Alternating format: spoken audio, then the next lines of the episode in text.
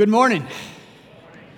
It is a uh, it is a joy to be here. Uh, so thankful for New Covenant, and um, was thankful before I got here, but thankful even more because you sing songs that say, "You're the author of creation, you're the Lord of every nation, and your cry of love rings out across the lands." Um, Jonathan's right. I have a, a, great privilege of doing a work at Clemson and being a part of a ministry called RUF International. And we, um, we minister to international students that are here at Clemson to get their master's, to get their PhDs, or come as visiting scholars. And so they come from literally 90 nations. There are about 2,000 on the campus at Clemson. 96% of the internationals at Clemson um, are grad students, and so that's a large percentage. Um, and you, New Covenant, you don't just sing about it, but you actually support us, and I am grateful for that. Um, we, um, the ministry's been there for about 33 years. Uh, the previous uh, campus minister, Rick Bronner, was there for 31, and we came almost two years ago in the middle of COVID to do a ministry that I had no idea uh, about um, really three years ago. It's, it's, it's pretty amazing.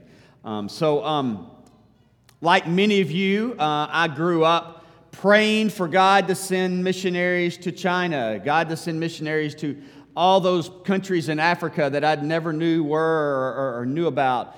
Uh, God would send missionaries to everywhere. I, I sent through many a slideshows with the, with the clicker and the, and the slides that dropped in the carousel as, as, as would do that. Maybe you're, you're familiar with that.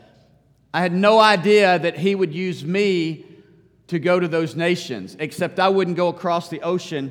The nations are on our doorstep. And I have a, a, a herd of volunteers uh, that you are invited to be a part of. You just have to reach out to me and let me know uh, that ministers and does foreign missions in our backyard. So, thank you for your support. Thank you for your prayers.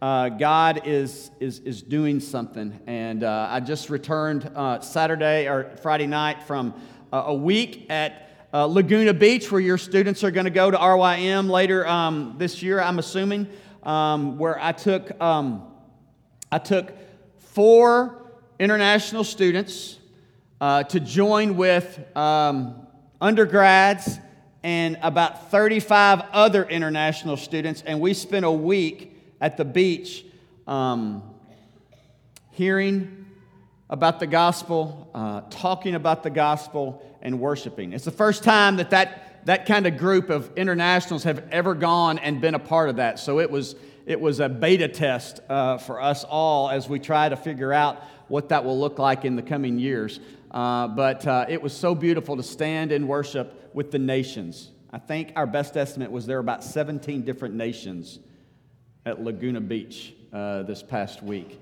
Um, just thrills my soul to, to be a part of that. So uh, thank you, and uh, it is good to be here. Uh, thank you for the worship songs. Um, Jonathan, you did a great job picking out the songs. I'm sure you, I'm sure you did that, but uh, they just tie real, uh, real nicely with, uh, with the message this morning and, and what I hope to communicate to you.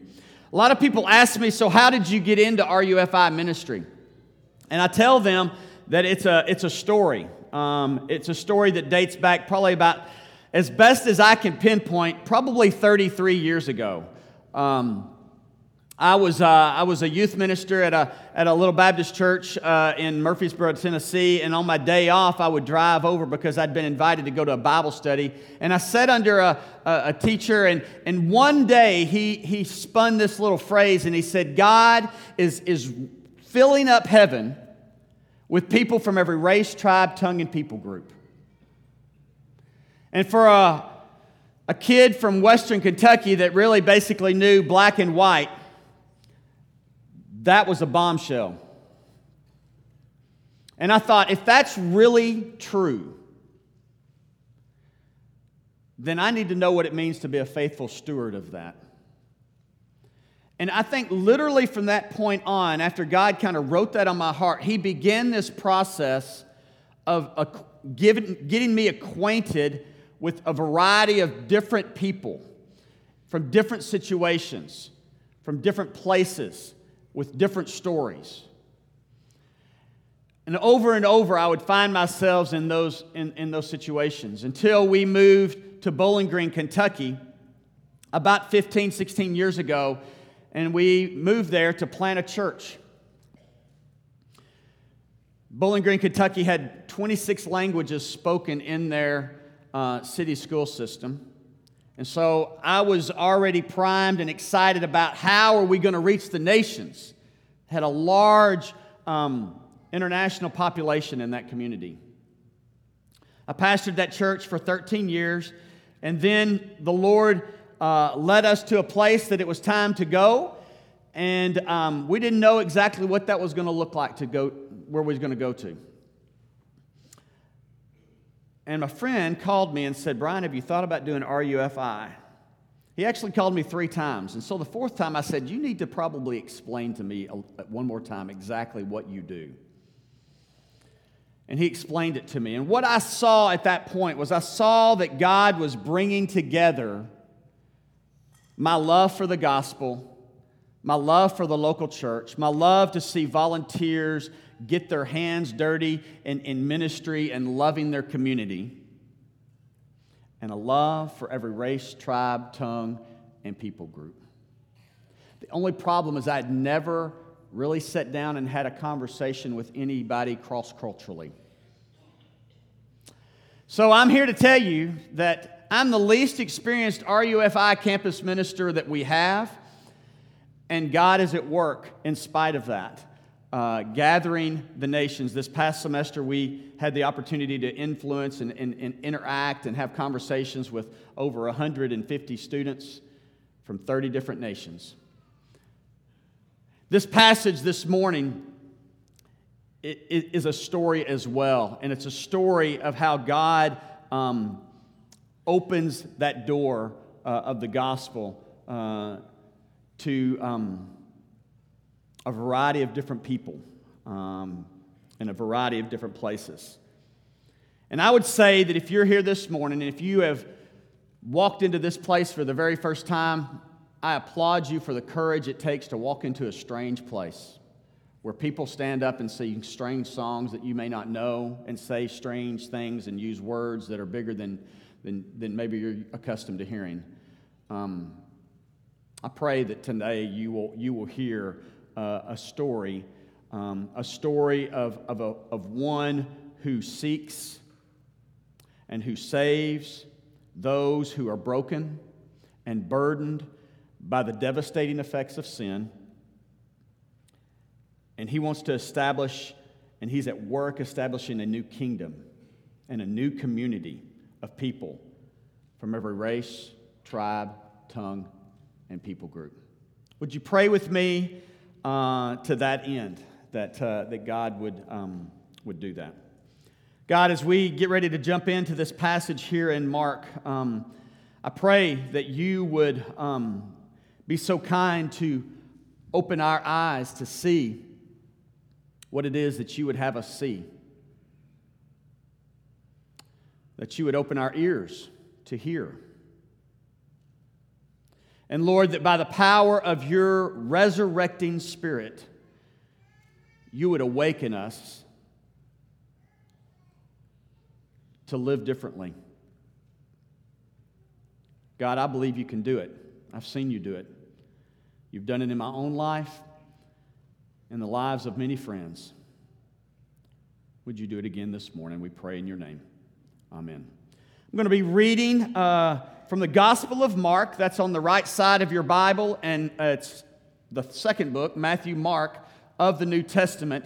And Mark is probably my favorite book of the Bible, and um, this is uh, a sermon. Um, I, re- I, don't remember many sermons that my youth minister did. Sorry, Tim.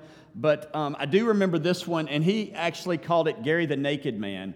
I'm not going to call it that this morning, but that's there for you to think about. This is the story of Jesus healing a man uh, with a demon, it says, but I would add an S to that word demon. They, that would be the disciples and Jesus, came to the other side of the sea, to the country of the Gerasenes. And when Jesus had stepped out of the boat, immediately there met him out of the tombs a man with an unclean spirit. He lived among the tombs, and no one could bind him anymore, not even with a chain. For he had often been bound with shackles and chains, but he wrenched the chains apart and he broke the shackles in pieces. No one had the strength to subdue him. Night and day among the tombs and on the mountains, he was always crying out and cutting himself with stones. And when he saw Jesus from afar, he ran and fell down before him. And crying out with a loud voice, he said, What have you to do with me, Jesus, Son of the Most High God? I adjure you by God, do not torment me. For he was saying to him, Come out of the man, you unclean spirit. And Jesus asked him, What is your name? He replied, My name is Legion, for we are many. And he begged him earnestly not to send them out of the country. Now, a great herd of pigs was feeding there on the hillside, and they begged him, saying, Send us to the pigs, let us enter them. So he gave them permission. And the unclean spirits came out and entered the pigs, and the herd, numbering about 2,000, rushed down the steep bank into the sea and drowned in the sea. The herdsmen fled and toted in the city and the country, and people came to see what it was that had happened. And they came to Jesus and saw the demon possessed man, the one who had the legion, sitting there, clothed and in his right mind, and they were afraid. And those who had seen it described to them what had happened to the demon possessed man and to the pigs. And they began to beg Jesus to depart from their region. As he was getting into the boat, the man who had been possessed with demons begged him that he might be with him. And he, Jesus, did not permit him, but said to him, Go home to your friends and tell them how much the Lord has done for you and how he has had mercy on you. And he went away and began to proclaim in the Decapolis how much Jesus had done for him. And everyone marveled. Lord, bless the reading of his word and give us eyes to see now. All right, so what we have here is a mess, right? I mean, this is, this is the most graphic depiction of an individual that I have found in Scripture. Uh, this is a um, this is a desperate situation. Have you ever been pursued? Is the question I'll start with here. Maybe, um, and I'm not talking about the police, and I'm not talking about being stalked. Okay, I'm talking about pursued. Um, I pursued my wife uh, when we were in college. She wasn't my wife at that point, but uh, she was this um, girl that had caught my attention, and um, I disrupted her in the library from her studies. Um, I kept her out late, and she didn't do well on test. I pursued her because I had an interest in her, and I wanted to get to know her. And eventually, that became a desire to, to love her um, and to spend my life with her. Have you been pursued? I'm talking about someone who desires to demonstrate their love and their care for you. Someone that wants you just the way you are. Someone that wanted you and wanted to enter into a relationship with you. This is a story about Jesus pursuing an individual, an individual that he desires to set his life changing affection upon. In the Gospels, we see a, a, Jesus welcoming a number of individuals who are messed and broken up. Just in the Gospel of Mark, not looking at other Gospels, up to this point, up to chapter 5, we've seen a number of people who have had many issues. There's a man with an unclean spirit, there's a man with leprosy, there are sick in chapter 1. There's a paralytic in chapter 2. There are people with questions in chapter 2. There are crowds um, and his own family in chapter 3. But Jesus also didn't just welcome people, he actually sought out people too, didn't he? We see that really chapters 1 through 4 all have episodes of where he sought out a particular group of people, his disciples, the, the ones that he would call to follow him and, and, and go with him. And Jesus has got his disciples with him even in this, in this story. You don't hear from the disciples in this story, which I think is hilarious because, one, they, they just come across the, the Sea of Galilee and they've been in the storm. You may be familiar with that, that story where Jesus is asleep on the pillow in the, in the front of the boat and there's a storm that comes up and all these fishermen and all these disciples are scared to death for their life. Jesus says, I don't know why you're scared. Uh, I'm with you. He stands up. He says, shh, to the waters, and the waters, which is remarkable. The disciples at that point are even more scared um, that this man can stand up and speak to water and it listens to him. Um, and then he calms them, and then they arrive on the shore, this Gentile territory, and they are met by this naked man running down here. It's crazy and screaming. I think that's maybe why the disciples don't speak. I think they may be standing there with their jaw dropped um, there. But Jesus does. Jesus enters into this situation that is not any place that anyone would want to go. And this man is not anyone that anybody would want to meet and have a conversation with. But we learn something of Jesus there. Jesus enters into this, this, this conversation, you might say, with this man, and there are at least three things that would, would keep Jesus, a Jewish man, from being with him. Three things that make him unclean. The first thing, he's unclean because he lives near a herd of pigs. It's a Gentile area. Jews didn't, didn't hang out uh, in, in, around pigs, it was an unclean animal. He lives in an unclean world. He lives with the dead. He lives in cemetery. And he's possessed by a legion, which is a Roman military term for 6,000. A legion of unclean spirits. He's unclean, first of all, this man is. He's untouchable. No one had strength to subdue him. Like they, they, they couldn't control him.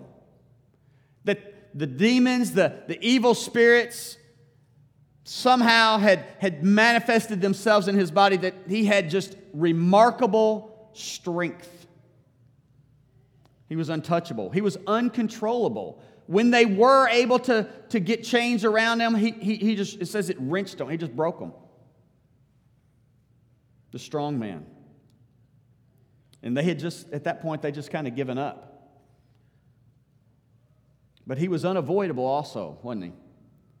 I mean, I grew up hearing stories about the boogeyman, and I was always afraid of the boogeyman. Um, but this was, this was a scary man. I mean, night after night among the tombs in the mountains, he was always crying out and cutting himself with stones. I mean, this is a messed up individual. Can you imagine the inner chaos of this man? Lonely. I mean, where is his family? Where is his friends? Maybe they are the ones that tried to bind him and, and did everything they could and they just finally gave up. We don't really know. He's, he's certainly needy beyond measure desperate, despairing, scared. I mean, we could, we could probably build quite a, a list, right?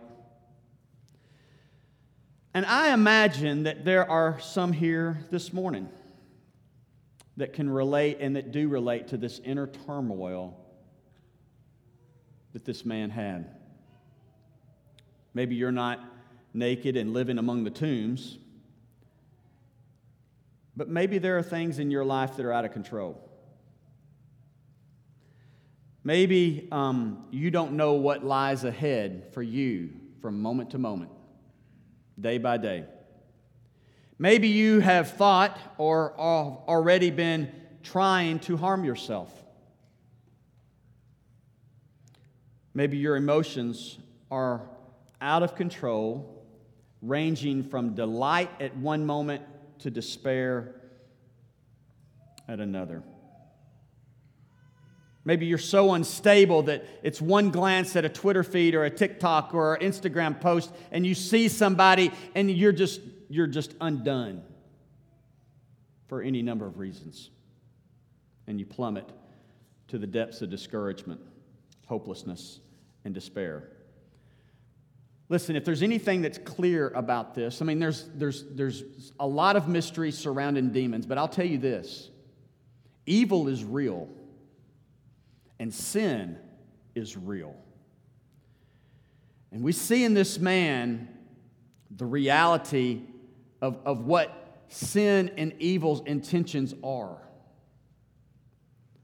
Two times already, Mark has, has uh, d- Jesus has had dealings with these, inter, uh, these unclean uh, demonic spirits. I mean, this is a place that you would not want to visit and you want to avoid. But contrary to all reason and all expectation, Jesus goes and seeks this man out. He goes through a storm to get to this man. And he takes those disciples with him. The point's very simple with this, this, this first point here. Do you think that you are beyond the reach of the grace of God? Do you think that you are so dirty and unclean that there's no hope? Do you think or believe that you are invisible to God? That you're off his radar? Are you like the man who has chased everybody away and nobody wants to be around you anymore?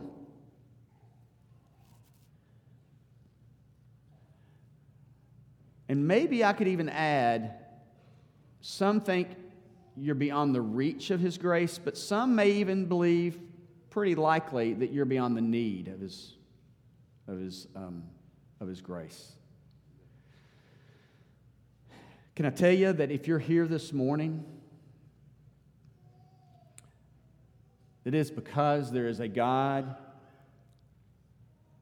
who still seeks people who are so messed up and so broken. If you're here this morning, it's not an accident. If somehow you found yourself sitting in these brown chairs, I believe it's because this same Jesus wants to meet you. I had several students over the last year tell me that they've wandered into this ministry and they are amazed and, and never expected to occur what's occurred in their life. They're just, they're, they're, they're amazed. They just never saw it coming. Scripture says that God doesn't go after those who are healthy, He goes after the sick. And that is the first thing that we see here is that He is going after the sick. But look what happens.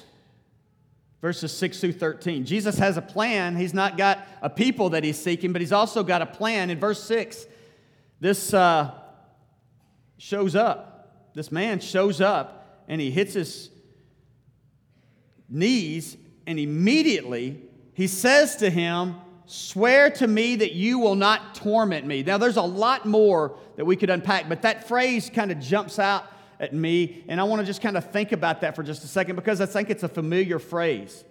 I mean, think about this. Think about how bad his life is. And yet now he sees that Jesus is coming and he thinks it could actually get worse.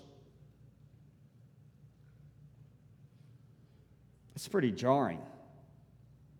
Maybe you're there. Maybe you think it, it, it, it's just, it's just a, a downward spiral. Why would this man in this condition, described as one who spends his nights in the graveyard yelling and cutting himself, be saying, Jesus, swear to me that you will not torment me? And I'll tell you why. Because that is exactly the nature of sin and evil at work in our lives. To keep you from the life that He comes to give you, to keep you from being healed and to keep you sick, to keep you at a distance. It's the lie and the deception that was whispered to Adam and Eve in the garden. Did he really say not to do that, Adam and Eve? He, it's meant to rob you of life and to plant these seeds of doubt and distrust in your life. Haven't you found yourself thinking the same thing about Jesus? I know I have, just all the time. You know, if Jesus shows up in my life, then it's just going to make things worse. If I follow him, I won't experience more life. He's just going to suck the joy right out of life. It's not going to get easier, it's going to get harder. And over and over again, we exchange the truth for a lie. The truth was plain to this man and to these demons. Look at his confession. He knew full well who Jesus was Jesus, Son of the Most High God. But again, I would say every day we hear that voice whispering in our ears. That voice that wants to come and steal the joy that God longs to give you, that life that He longs to, to give you that tries to convince me that God cannot be trusted, that the pain and the cost is too great to give up my freedom.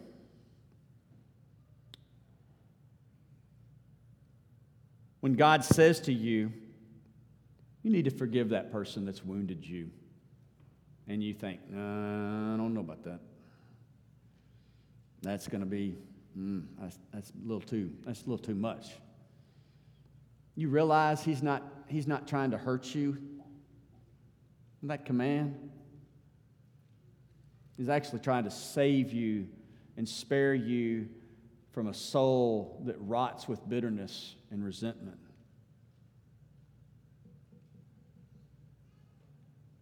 Teenagers, when he seems to withhold something that seems so right and feels so natural you think, ah, oh, I just can't, I just can't see it. And those seeds of distrust and those whispers in the ear, ah, oh, he doesn't really love you. He's just keeping me from experiencing something that I really, really, really won't need and deserve. You see, that, that whisper is everywhere. When, when we look at our our budget and, and, and, and our finances, and we come into the end and we're kind of going, This is God, you know, it's surely, I don't get this. Why am I? I, I could do better elsewhere. You see how those seeds and those whispers are so present in our life.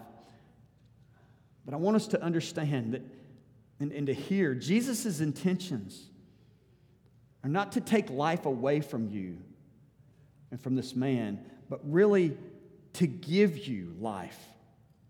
In fact, the life that you long for, the life that you have been looking for, the life that, that, that, that is it's like a splinter in your soul that's, that's wrenching you, and you're, you're, you know there's something else. He, he, that's what he's trying to do for this man, and that's what he's trying to do for us. The enemy would love to hold you captive to your fears and to your anxiety. And sometimes it does. Evil and sin is not, doesn't just get better. That's an illusion. Something has to be done. Sin and evil come in and they complicate things, they aggravate things, they make things worse. And when we elevate anything besides Jesus to the place where it has the dominant voice in our life, then we begin to fear. We begin to have the anxiety. We begin to um, move away.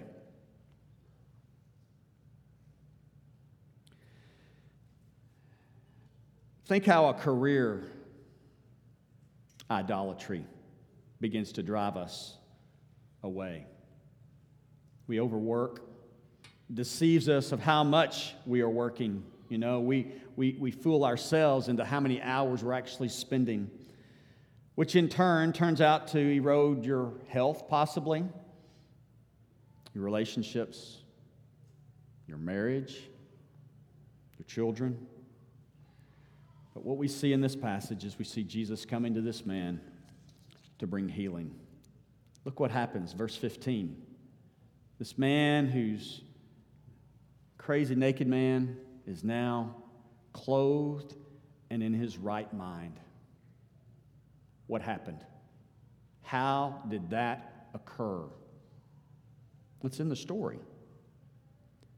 This man got a first hand look at how a messed up life can be made new. He knew his condition, he saw how bad it was, he was consumed with death.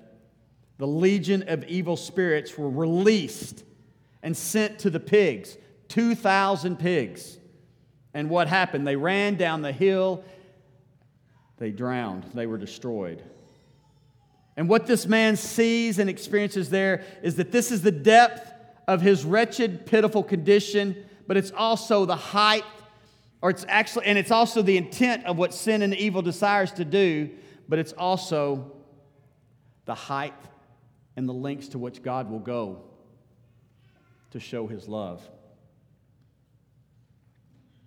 Evil wants to take us over a cliff. Jesus wants to take us and give us life. He shows the height, the depth, the length, and the width of his love here, doesn't he?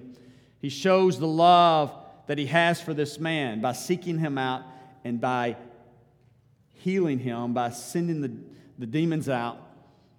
And in doing so, Jesus demonstrates his power and authority over evil, bringing life where death once reigned.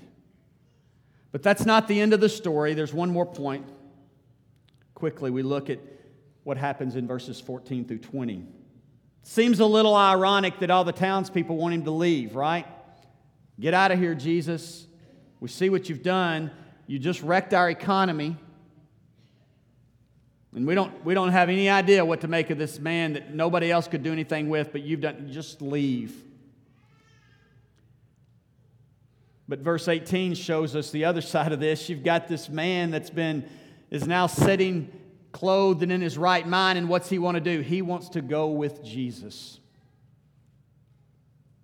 Seems sensible. I mean, they could really have a show, couldn't they? I mean, send him up and tell the story about how he had 6,000 demons and now he's normal. But Jesus says no. Why would Jesus say no to that? He did not permit him to go. Why did Jesus do that? Because from the very beginning, we have a God who intended to send the good news of the gospel to all the lands, right? to every race, tribe, tongue, and people group. And in this particular account right here, Jesus is sending out his first Gentile convert.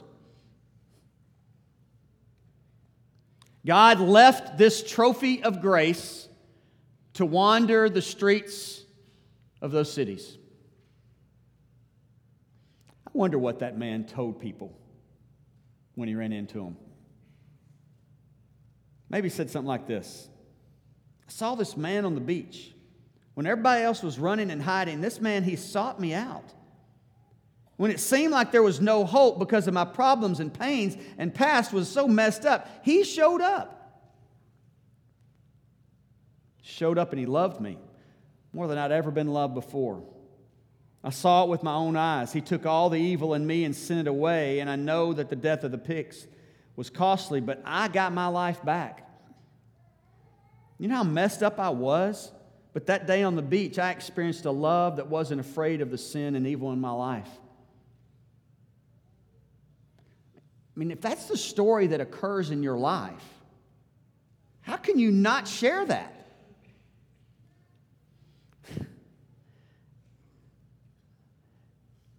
Well, he does. And if you read a little bit later in chapter 7, around verse 31, Jesus goes back to the Decapolis. And when he goes back there, something happens, and the people there, they don't say, Get away, Jesus. It says the people were astonished beyond measure at the works of Jesus. Which brings me to the beautiful ending of this story, or maybe the beginning. Do you know what it takes to be astonished by the works of Jesus? You have to give your story, and you have to let Him put your story into His bigger story.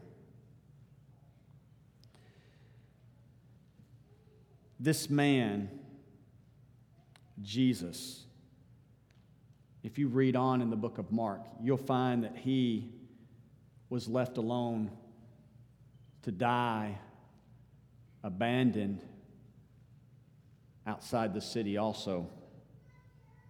Rejected not by people and not by just his friends and disciples, but by his own father.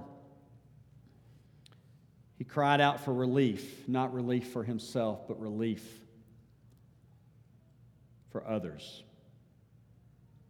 And there on the cross where he hung, he gave his life as a substitute. One man for many to redeem those who knew the reality of sin in their life and brokenness and that needed rescued. I asked one of my international students when I read this story, I said, Why do you think that Jesus said no to that man and told him he couldn't come? You know what he told me? He said, It's a more beautiful story. That man leaves and goes back with Jesus. They're left with 2,000 dead pigs and a broken economy. but if he stays, there's a beautiful story walking around the streets that everybody there can see and understand that they too could have their story changed just like him. What about you? He's still seeking. He's still demonstrating his power. And he's still sending people out to tell the story. Let's pray. Father, we thank you. We thank you for this story that you have given us. And we confess that there's a lot of things difficult about this passage. Um, but maybe one of them is, is how we share our stories in a place where we're very known and very familiar to others. But God, I pray that you would remind us of your power and the Spirit that you've given us to go and to live our lives and to tell our stories. And for those that are here this morning that are curious and wonder what it would look like to be astonished and changed, I pray, Lord, that you would give them someone that they could talk to today and that today would be their day of a new story, a beautiful story.